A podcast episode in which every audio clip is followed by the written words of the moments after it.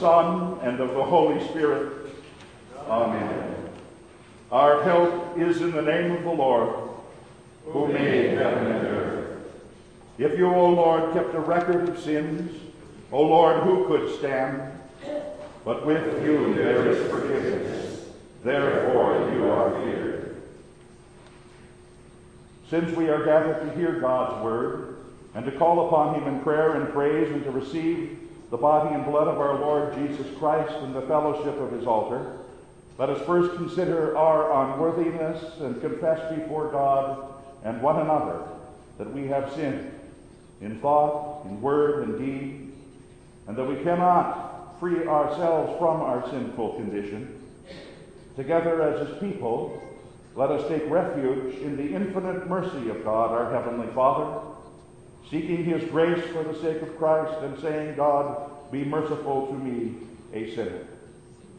Almighty God, have mercy upon us, forgive us our sins, and lead us to everlasting life. Amen. Almighty God, in his mercy, has given his only Son to die for you, and for his sake forgives you all of your sins. As a called and ordained servant of the Word, I therefore forgive you your sins in the name of the Father, and of the Son, and of the Holy Spirit. Amen.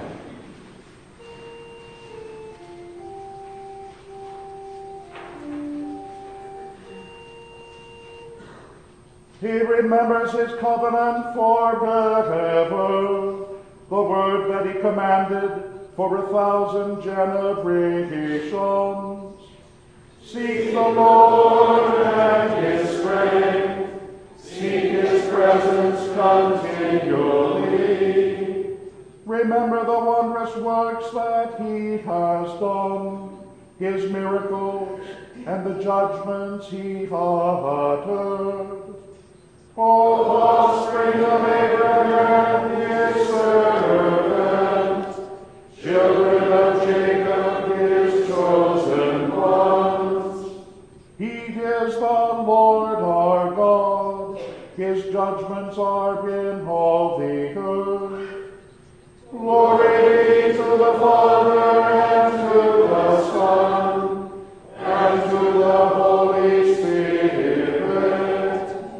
As it was in the beginning, is now and will be forever. Amen.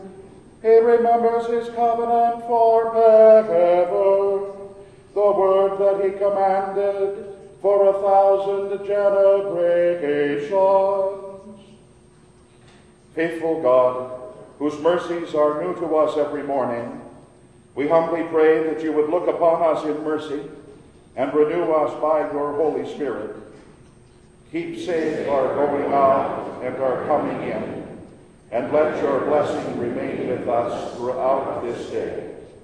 Preserve us in your righteousness and grant us a portion in that eternal life which is in Christ Jesus our Lord. Amen.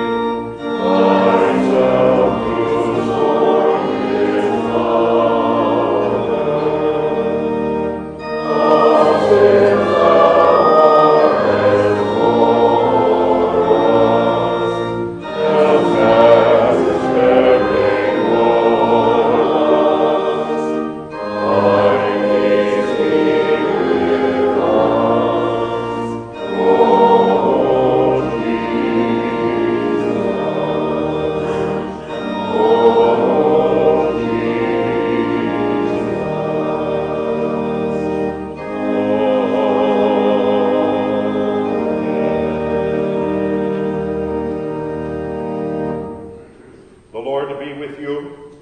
And also with you. Let us pray.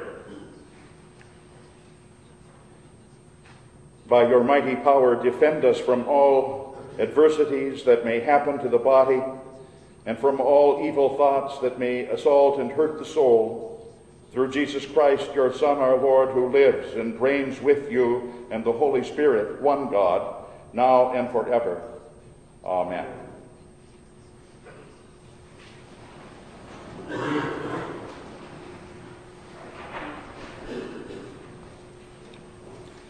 The scripture readings for this, the second Sunday in Lent, the Old Testament lesson from the 12th chapter of the book of Genesis, verses 1 through 9.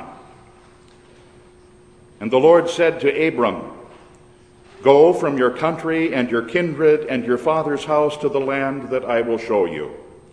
And I will make you a great nation, and I will bless you and make your name great, so that you will be a blessing. I will bless those who bless you, and him who dishonors you I will curse. And in you all the families of the earth shall be blessed."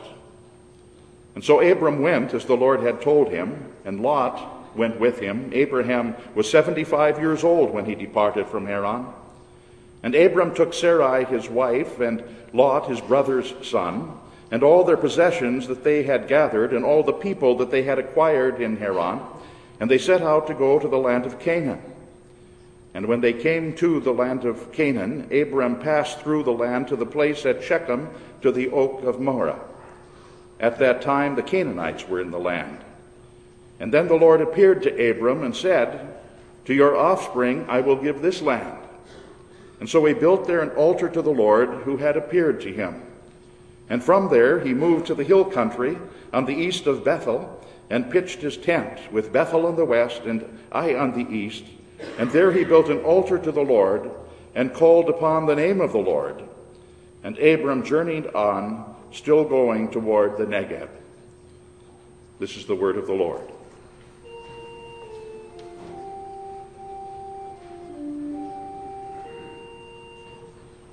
Oh, come, let us fix our eyes on Jesus, the founder and perfecter of our faith, who for the joy that was set before him endured the cross, despising its shame, and is seated at the right hand of the throne of God. The epistle lesson from the 4th chapter of Paul's letter to the Romans. What then shall we say was gained by Abraham, our forefather, according to the flesh? For if Abraham was justified by works, he has something to boast about, but not before God. For what does the Scripture say? Abraham believed God, and it was counted to him as righteousness. Now to the one who works, his wages are not counted as a gift, but as his due. And to the one who does not work, but trusts him who justifies the ungodly, his faith is counted as righteousness, just as David also speaks of the blessing of the one to whom God counts righteousness apart from works. Blessed are those whose lawless deeds are forgiven, and whose sins are covered. Blessed is the man against whom the Lord will not count his sin. For the promise to Abraham and his offspring that he would be heir of the world did not come through the law, but through the righteousness of faith. For if it is the adherents of the law who are to be the heirs, then faith is null, and the promise is void. For the law brings wrath, but where there is no law, there is no transgression. And that is why it depends on faith, in order that the promise may rest on grace, and be guaranteed to all his offspring, not only to the adherent of the law, but also the one who shares the faith of Abraham, who is the father of us all. As it is written, "I have made you the father of many nations," in the presence of the God in whom he believed, who gives life to the dead and calls into existence the things that do not exist. This is the word of the Lord.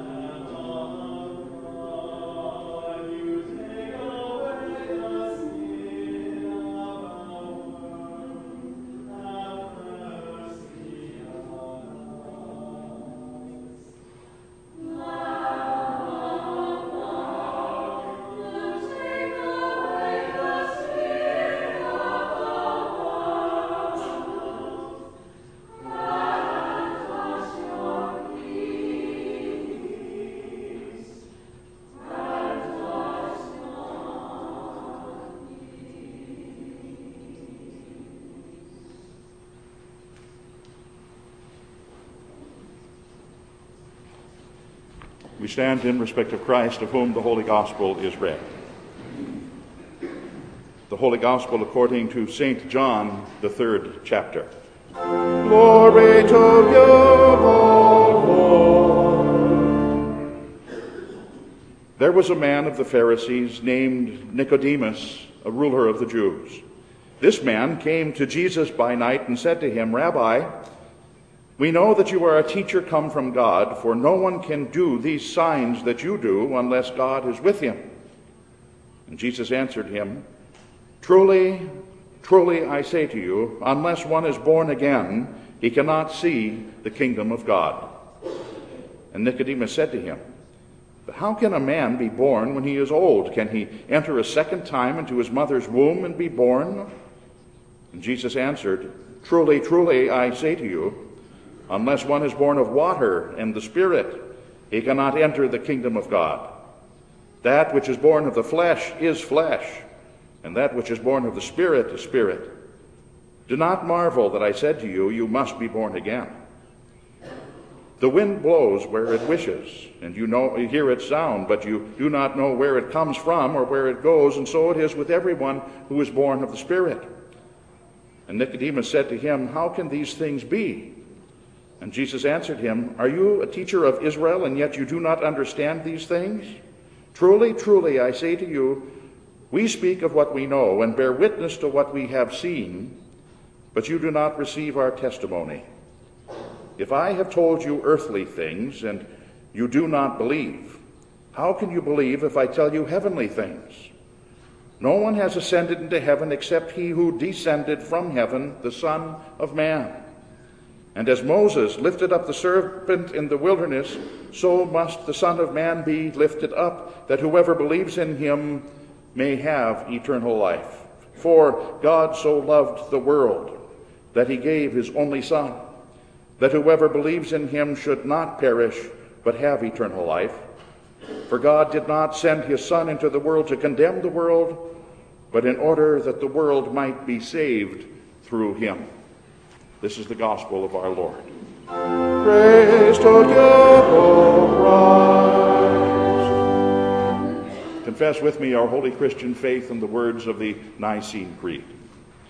I believe in one God, the Father Almighty, maker of heaven and earth, and of all things visible and invisible, and in one Lord Jesus Christ, the only begotten Son of God, begotten of his Father before all worlds, God of God, light of light, very God of very God, begotten, not made, being of one substance with the Father, by whom all things were made, who for us men and for our salvation came down from heaven, and was incarnate by the Holy Spirit of the Virgin Mary, and was made man, and was crucified also for us under Pontius Pilate. He suffered and was buried, and the third day he rose again according to the Scriptures, and ascended into heaven, and sits at the right hand of the Father. And he will come again with glory to judge both the living and the dead, whose kingdom will have no end. And I believe in the Holy Spirit, the Lord and giver of life, who proceeds from the Father and the Son, who with the Father and the Son together is worshipped and glorified, who spoke by the prophets. And I believe in one holy Christian and apostolic church. I acknowledge one baptism for the remission of sins, and I look for the resurrection of the dead and the life of the world to come. Amen.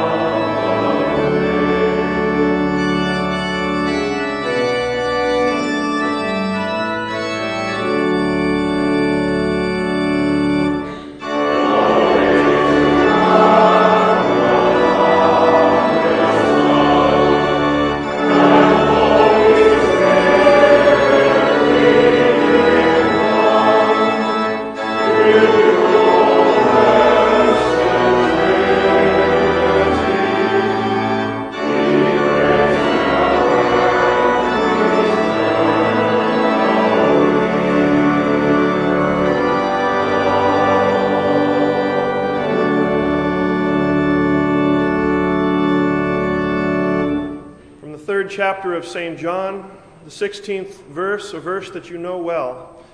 For God so loved the world that he gave his only begotten Son, that whosoever believes in him shall not perish, but have everlasting life. This is our text.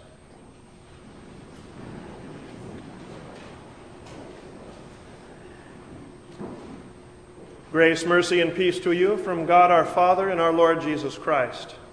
Our dear friends, for God so loved the world. That's a phenomenal phrase. It's a phenomenal phrase. It's one that perhaps all too often escapes its rightful appreciation and its due regard. When we think of the world, maybe we're accustomed to think of it in the very affectionate way that famed jazz musician of old, Louis Armstrong, did think of it. You remember Louis Armstrong with his signature gravelly, rich voice, singing about this place in which we live with those words that are very familiar to us. I see trees of green, he sings, and red roses too, and I see them bloom for me and you. And I think to myself, what a wonderful world. And it's an enchanting song. It's a favorite song of many of us, mine, one of my favorites. An enchanting song, a favorite that can bring back a lot of the memories as it draws on many of those truly wonderful things that there are in this world of ours. But when we think of the world and consider the world in its fullness, not just those skies of blue and the clouds of white and the red roses too, but when we think of the world and consider the many facets of this world in which we live, it's not too much to conclude that this world can be quite a rotten place. The top stories of the nightly news broadcasts and the headlines from recent newspapers and your online news sources, they all bear regular testimony concerning the way of this world. Consider, not long ago in Newark, New Jersey, three friends had been enjoying music in a car at a local school parking lot, and they were forced at gunpoint out of the car and lined up against the wall of the elementary school and shot execution style. And not long ago, the world recoiled at yet another slaying of a prominent world figure. This time it was the former Prime Minister of India, Benazir Bhutto. Not so very long ago, an Indiana homeless man pled guilty to murdering 4 men, and he did it over a space heater. A West Palm Beach, Florida woman approached her boyfriend as he slept, and she doused him with scalding water. A 31-year-old man in Oregon was convicted for posing as a teenage boy dying of leukemia in order that he might sexually coerce young girls. A Connecticut man stabbed his neighbor to death because he was told that his neighbor had molested his 2-year-old daughter. Well, the allegations weren't true. It's not yet been a year, has it, since a disturbed young man showed up on the campus of Virginia Tech, fully armed, and indiscriminately ended the lives of 32 students there. It's not yet been 4 days since that same sort of Virginia Tech-style shooting happened on the campus of Northern Illinois University in DeKalb, Illinois. In Ventura County in California, about a week ago or so, an 8th-grade boy went to school one day, and he shot in the head a classmate because they didn't get along. A 19-year-old college girl was kidnapped about a month ago, and just Friday her body turned up in a Reno, Nevada field, and yesterday was identified as this missing woman. A few days ago on the Upper East Side of Manhattan, a psychotherapist was found brutally murdered in her office. Reportedly, the gruesome crime involved a meat cleaver. And yesterday's news reports to us a video recently released by Al Qaeda, in which they boast about the fact that they've burned alive several of their prisoners. My friends, when we think to ourselves about this world of ours, we can't help but conclude that there's a lot in it that's far less than wonderful. And the things that I've just recounted to you, the things that you've just heard, they're only the things that have been detailed on the television and in the newspapers and on the online news source headlines? What if those secret sins of our own private lives were to be publicly displayed in the same way? What do you think the headlines would read then? You know them, the illicit affairs of the heart, the jealousy, and the envy that tends to fester deep within, the ingratitude that we have for the things that we have received, and the grumbling that we harbor inside for those things that we haven't. The disposition of self-centeredness that naturally tends to the needs of number one before anyone else. Do you think these undisclosed deeds of ours add any beauty and any wonder to this world? I think not. You know not. Surely there is beauty in this world, but it's not because of us. In fact, it's despite us. And it goes straight back to the human heart. Of old, in the book of Genesis, our Lord tells us that even from the time of our youth, man's heart is inclined toward evil. And so it certainly doesn't surprise us that we hear our Lord say in the New Testament, the book of Matthew, that from the heart proceed all of these things I just recounted, the murders and the thefts and the adulteries and the fornications and corruption of all kind. It's from the heart. In fact, man and his sin is so intricately tied to this world in which we live that in the New Testament, the Greek word for world, cosmos, the Greek word there, cosmos, for world, is so often used as a term of collective natural man and his sin together. That's exactly the way Christ himself uses it when he speaks of the world in this particular passage, and he says, if the world hates you, you know that it hated me before it hated you. If you were of the world would love its own. And yet because you are not of the world, but I chose you out of the world, therefore the world hates you. The problem with the world isn't its scenery. The problem with the world is mankind. Not the scenery. Not the skies of blue and the clouds of white and all of those things. Those things are indeed wonderful. The problem with the world is mankind, and particularly the sin of mankind.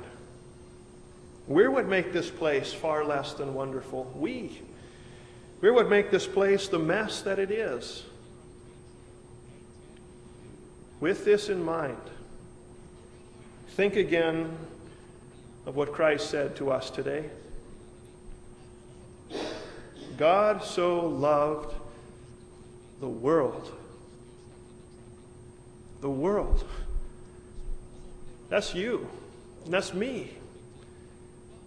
And that's us, despite the less than lovely inclinations of the heart. That's us, even despite the magnitude and the gravity of our public and even our private sins.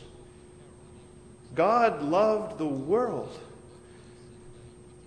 The compassion in that sentence is far deeper and infinitely richer than we could possibly comprehend in 100 lifetimes. God loved the world.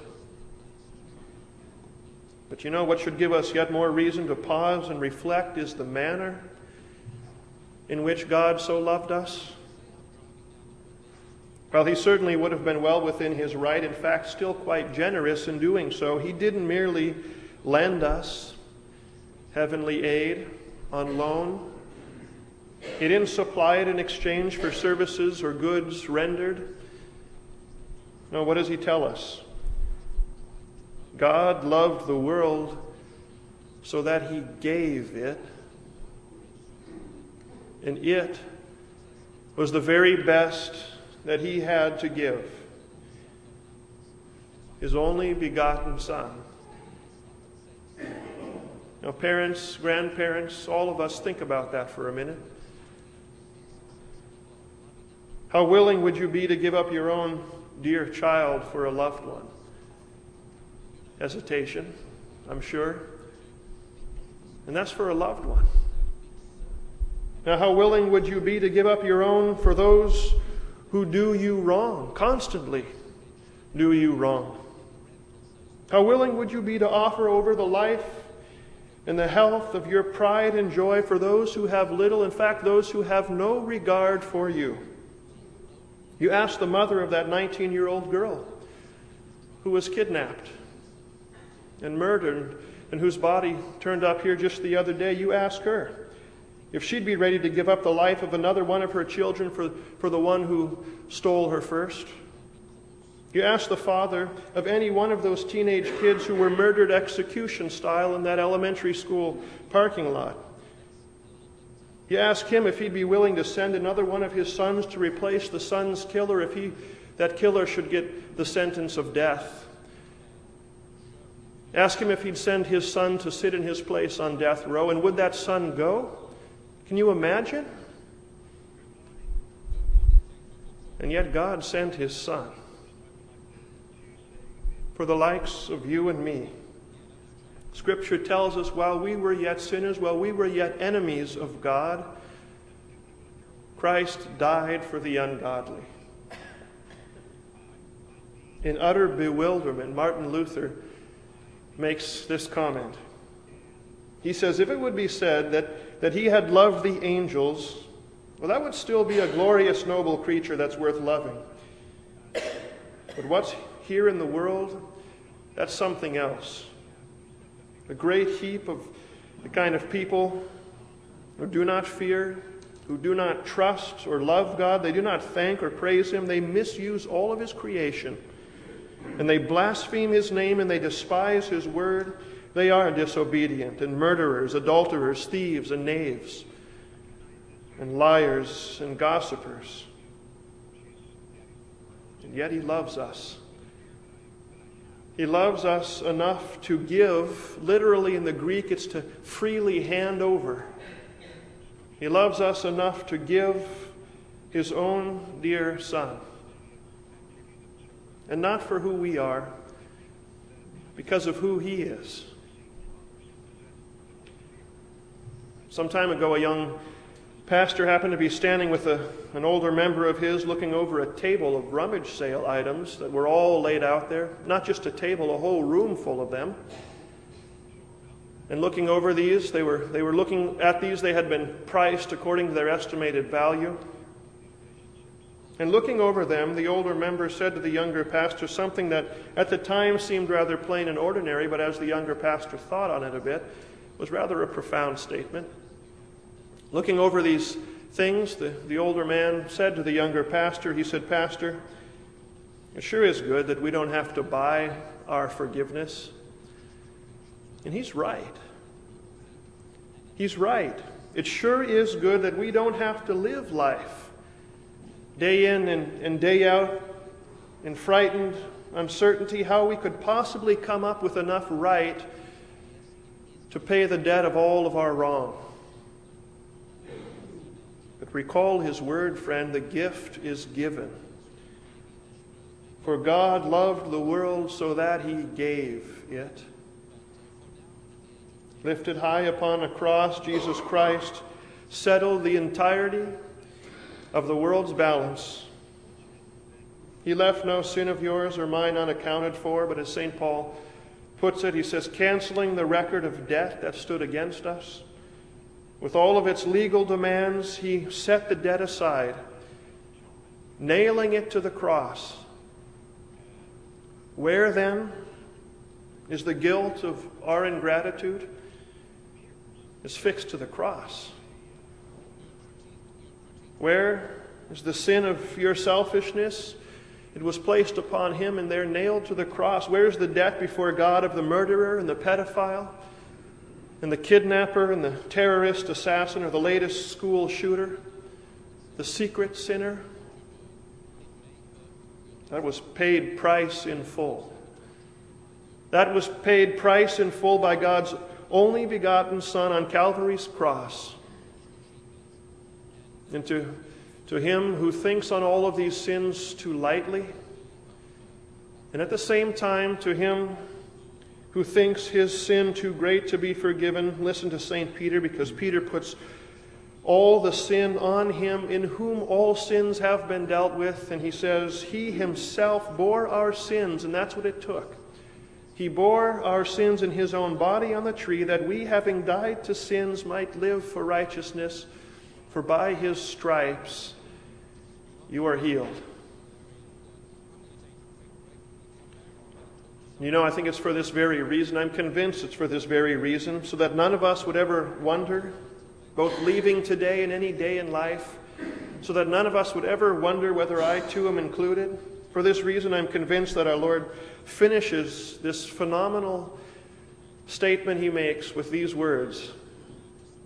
He says that whosoever believes in him shall not perish, but have everlasting life. The 17th century Englishman Richard Baxter loved that word, whosoever. He once noted just how dear that single word, whosoever, was to him. He wrote this. He said, "I thank God for that word, whosoever." If God had said there was mercy for Richard Baxter, I'm so vile a sinner that I would have thought he meant some other Richard Baxter. But when he says whosoever, I know that includes me, the worst of all Richard Baxters. Whosoever you are, know that it includes you.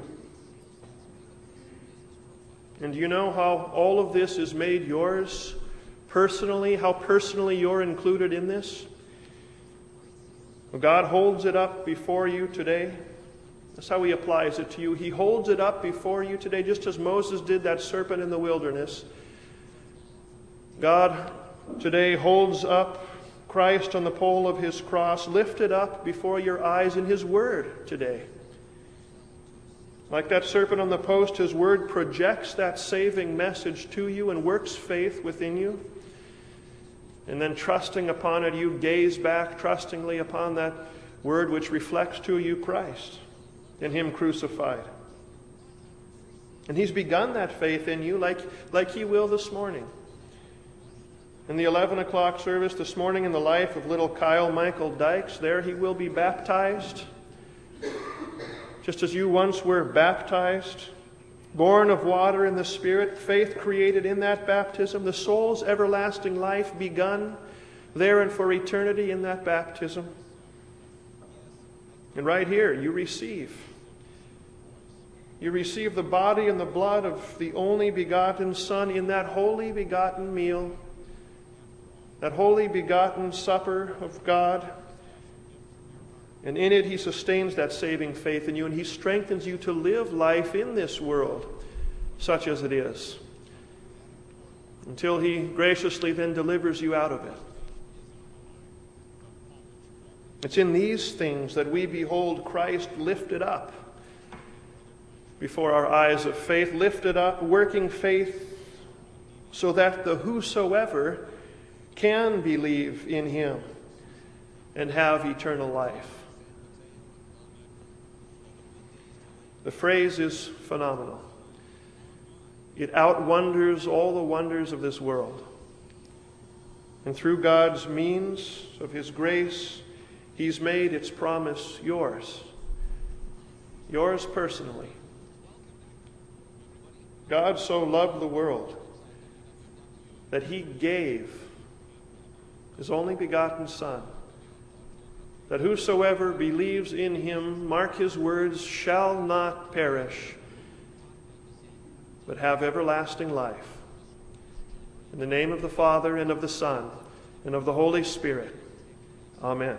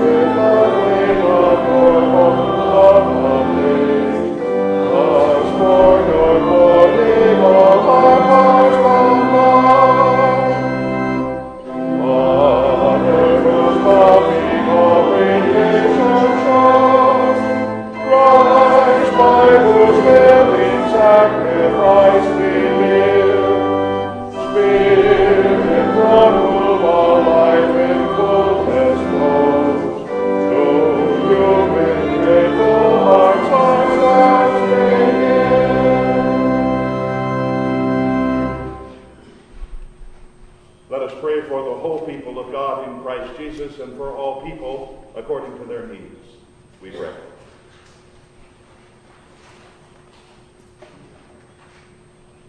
Lord Jesus Christ, the Lamb of God, who has taken away the sins of all the world, so govern and guide your church throughout the world that your word is rightly preached and that your sacraments are rightly administered, for without these means of grace that connect us to you and sustain us in the faith, we would surely perish. Lord, in your mercy, hear our prayer. You must be born again, born of water and the Spirit, you told Nicodemus of old, that he and we and people of all times and places would know that you have chosen water to be the means through which your word works to cause that which is born of the flesh to become that which is born of the Holy Spirit. Today, with the parents and the family and the friends of Kyle Michael Dykes, we thank you for his baptismal rebirth, which will happen, and we pray that the faith that you give him today may be nourished throughout his childhood and youth, so that in the end of his days here he may love you and confess you. Lord, in your mercy, hear our prayer. Give to your church, O God, a sense of urgency as we deliver to others the faith once delivered to us. Instill in each of us such gratitude for our soul's salvation that we may confess our faith in Christ to family and friends and others as your Holy Spirit gives us opportunity, that others too may have what we have, an eternal future that belongs to all who belong in faith to Christ. Lord, in your mercy, hear our prayer. Grant good government to all of our land and success to honest businesses and industries, and protect us from those who would do us harm at home or abroad. Lord, in your mercy, hear our prayer. Through your word and Spirit, enlighten the minds of your people. To that end, bless our study of Holy Scripture, that we may rightly know it and rightly apply it to our lives, and bless also the seminaries and colleges of your church, that through them the truth of your word may in each generation overcome the falsehoods of each age. Lord, in your mercy, hear our prayer. Bless, O Lord, those who celebrate anniversaries of your grace's goodness. Today especially do we ask you to bless Aubrey and Phyllis Vickers as they celebrate 21 years of marriage. Bless their love with your greater love for them, and their home with your presence. Lord, in your mercy, hear our prayer. Abide, O gracious God, with all who undergo times of change and transition in their lives. Surround them with caring people. Remind them that even in the midst of great change, you remain unchanged, the same yesterday, today, and forever, and that you will never leave them nor forsake them. Lord, in your mercy, hear our prayer. Because we are yours, O Father, both in soul and body, we commend both soul and body to your care and keeping. Be with those among us who suffer from chronic bodily illness, Chris Heinz, Fred Hein, Hugh Ryan, Paul Dewell. Be with those confined by infirmities to their homes, Marna Anderson, Dick and Elsie Much, Marguerite Held, Lois Pearson. Bless those recovering from surgery, Slim Paul, Amanda Clifford. Encourage them and all who care for them, that by your promises they may have the strength they need to endure the afflictions you allow them to bear. Lord, in your mercy, hear our prayer. Give confident faith to the dying and comfort those who mourn. Through your people, befriend the lonely and give aid to those who are truly in need. Lord, in your mercy, hear our prayer. Prepare us this day to receive the holy body and blood of your Son, that through impenitence and unbelief or through willful sinning, no one may receive this holy gift to their harm, but rather that all who come forward may receive it for the forgiveness of sins and the strengthening of faith. Lord, in your mercy, hear our prayer. Into your hands, O Father, we commend all for whom we pray, trusting in your mercy through your Son, Jesus Christ, our Lord. Amen. The Lord be with you. And also with you. Lift up your hearts. We lift them to the Lord. Let us give thanks unto the Lord our God. It is right to give him thanks and praise. It is truly good, right, and salutary that we should, at all times and in all places, give thanks to you, Holy Lord, Almighty Father, everlasting God, through Jesus Christ our Lord, who overcame the assaults of the devil and gave his life as a ransom for many, that with cleansed hearts we may be prepared joyfully to celebrate the Paschal feast in sincerity and in truth. Therefore, with angels and archangels, and with all the company of heaven, we laud and magnify your glorious name, evermore praising you and saying, Holy, holy, holy Lord, God of Sabaoth, and ever with all our faith, the glory of your name. Sing Hosanna in the highest, sing Hosanna to the Lord. He who comes in the name of the Lord. Blessed are you, O Lord our God, King of all creation, for you have had mercy on us and given your only begotten Son, that whoever believes in him should not perish but have eternal life.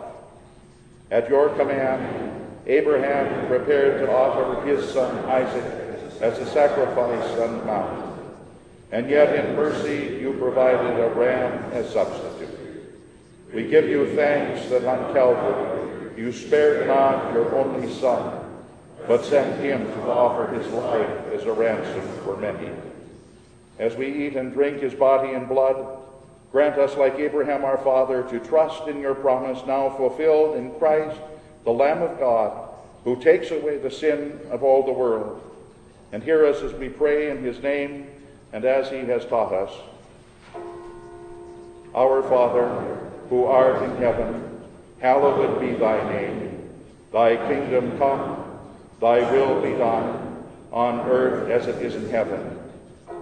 Give us this day our daily bread, and forgive us our trespasses, as we forgive those who trespass against us. And lead us not into temptation, but deliver us from evil. For thine is the kingdom, and the power, and the glory, forever and ever. Amen.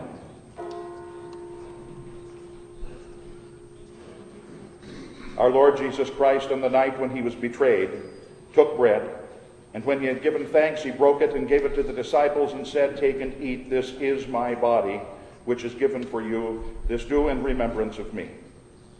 In the same way also he took the cup after supper. And when he had given thanks, he gave it to them, saying, Drink of it, all of you. This cup is the New Testament in my blood, which is shed for you for the forgiveness of sins. This do as often as you drink it in remembrance of me. The peace of the Lord be with you always. Amen.